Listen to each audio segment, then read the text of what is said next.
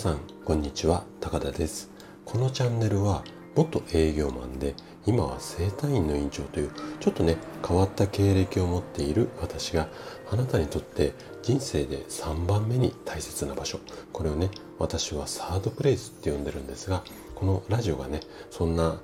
大切な場所になればいいなという思いを込めて心と体の健康に関するお話をしています。今日の放送がねあなたを笑顔に変えるヒントになれば嬉しいです。さて今回なんですけれども今日はねストレスを小さくする習慣あのシリーズでずっとお伝えしてきたんですけども今日で20回目なんですがここの20回でこのシリーズは一旦終了にしようかなというふうに思っています。でね最終回の今日はテレビを見ない新聞を読まないまあ、そんな話をしていきたいというふうに思っています。えっ、と、ストレスはね、解消するのではなくて、溜め込まないようにすることっていうのがとっても大切になります。で、今日の放送がね、あなたがストレスを小さくする、まあ、そんなヒントになれば嬉しいです。じゃあね、早速本題に入っていきましょう。えっ、と、私の家なんですけども、テレビがないんですよ。はい。で、新聞も取っていません。でじゃあ情報ってどうやって、うん、入手するのっていうと全てねネットから取得してるんですね。でもちろんねネット上の情報には間違ったものもあるので選択には自己責任っていうのが伴うなっていうふうには思っています。それでもねあらかじめ方通行的にこう誘導しようとする、まあ、マスコミの情報っていわゆるこう、うん、新聞テレビが代表格になりますかね。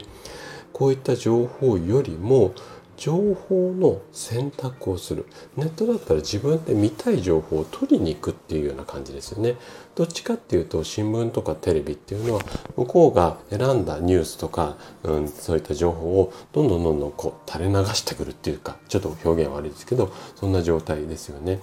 で、えっ、と、まあ、そういった違いがあるんですけども、で、私はネットの方を中心に、うん、情報収集をしてるんですが、で、自分が取りに行った情報を一方的にこう、一つの方向から見るのではなくて、多角的、いろんな角度にこう見ていく。こんなところを意識しているんですね。で、イメージとしては、情報の表だけじゃなくて、裏側からもこう見ていくような、まあ、こんなイメージなんですけどもでねなんで私がこんなに情報の選択にこだわるのかっていうと間違った情報まあ一方的な情報っていう言い方でもいいかな、うん、こういった情報っていうのは心にストレスを与えてしまうんですよ。うん、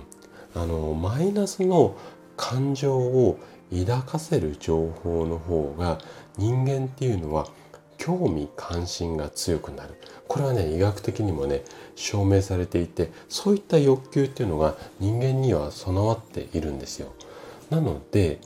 与えられた情報だけを見ていると考え方であったりだとか行動が自分のコントロール下、うん、コントロールの範疇にならない。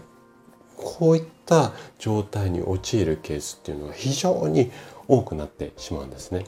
でこんな状況では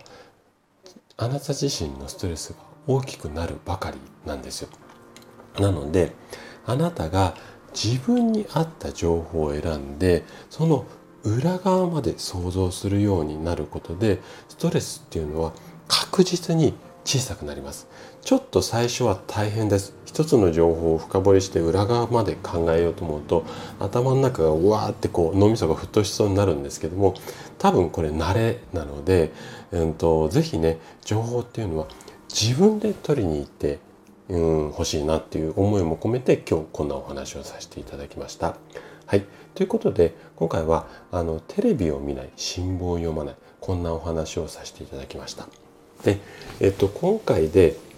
このストレスを小さくするシリーズ20回で一応終了とさせていただきます。で、次回はね、またね、ちょっと新しいシリーズ。これね、うんと、ちょっと今までとは変わった趣向で、前々からちょっとこういった感じの話ってしてみたいなって私がずっとこう温めてたって言ったら変なんだけどもそういった企画っていうか、うん、あのまたシリーズになりますので、まあ、どういった話をするかっていうのはちょっと次回あの告知ということでいろいろ収録させていただきたいと思ってますので、まあ、それをあの楽しみにお待ちいただければというふうに思っています。はい。それでは今日も素敵な一日をお過ごしください。最後まで聞いていただきありがとうございました。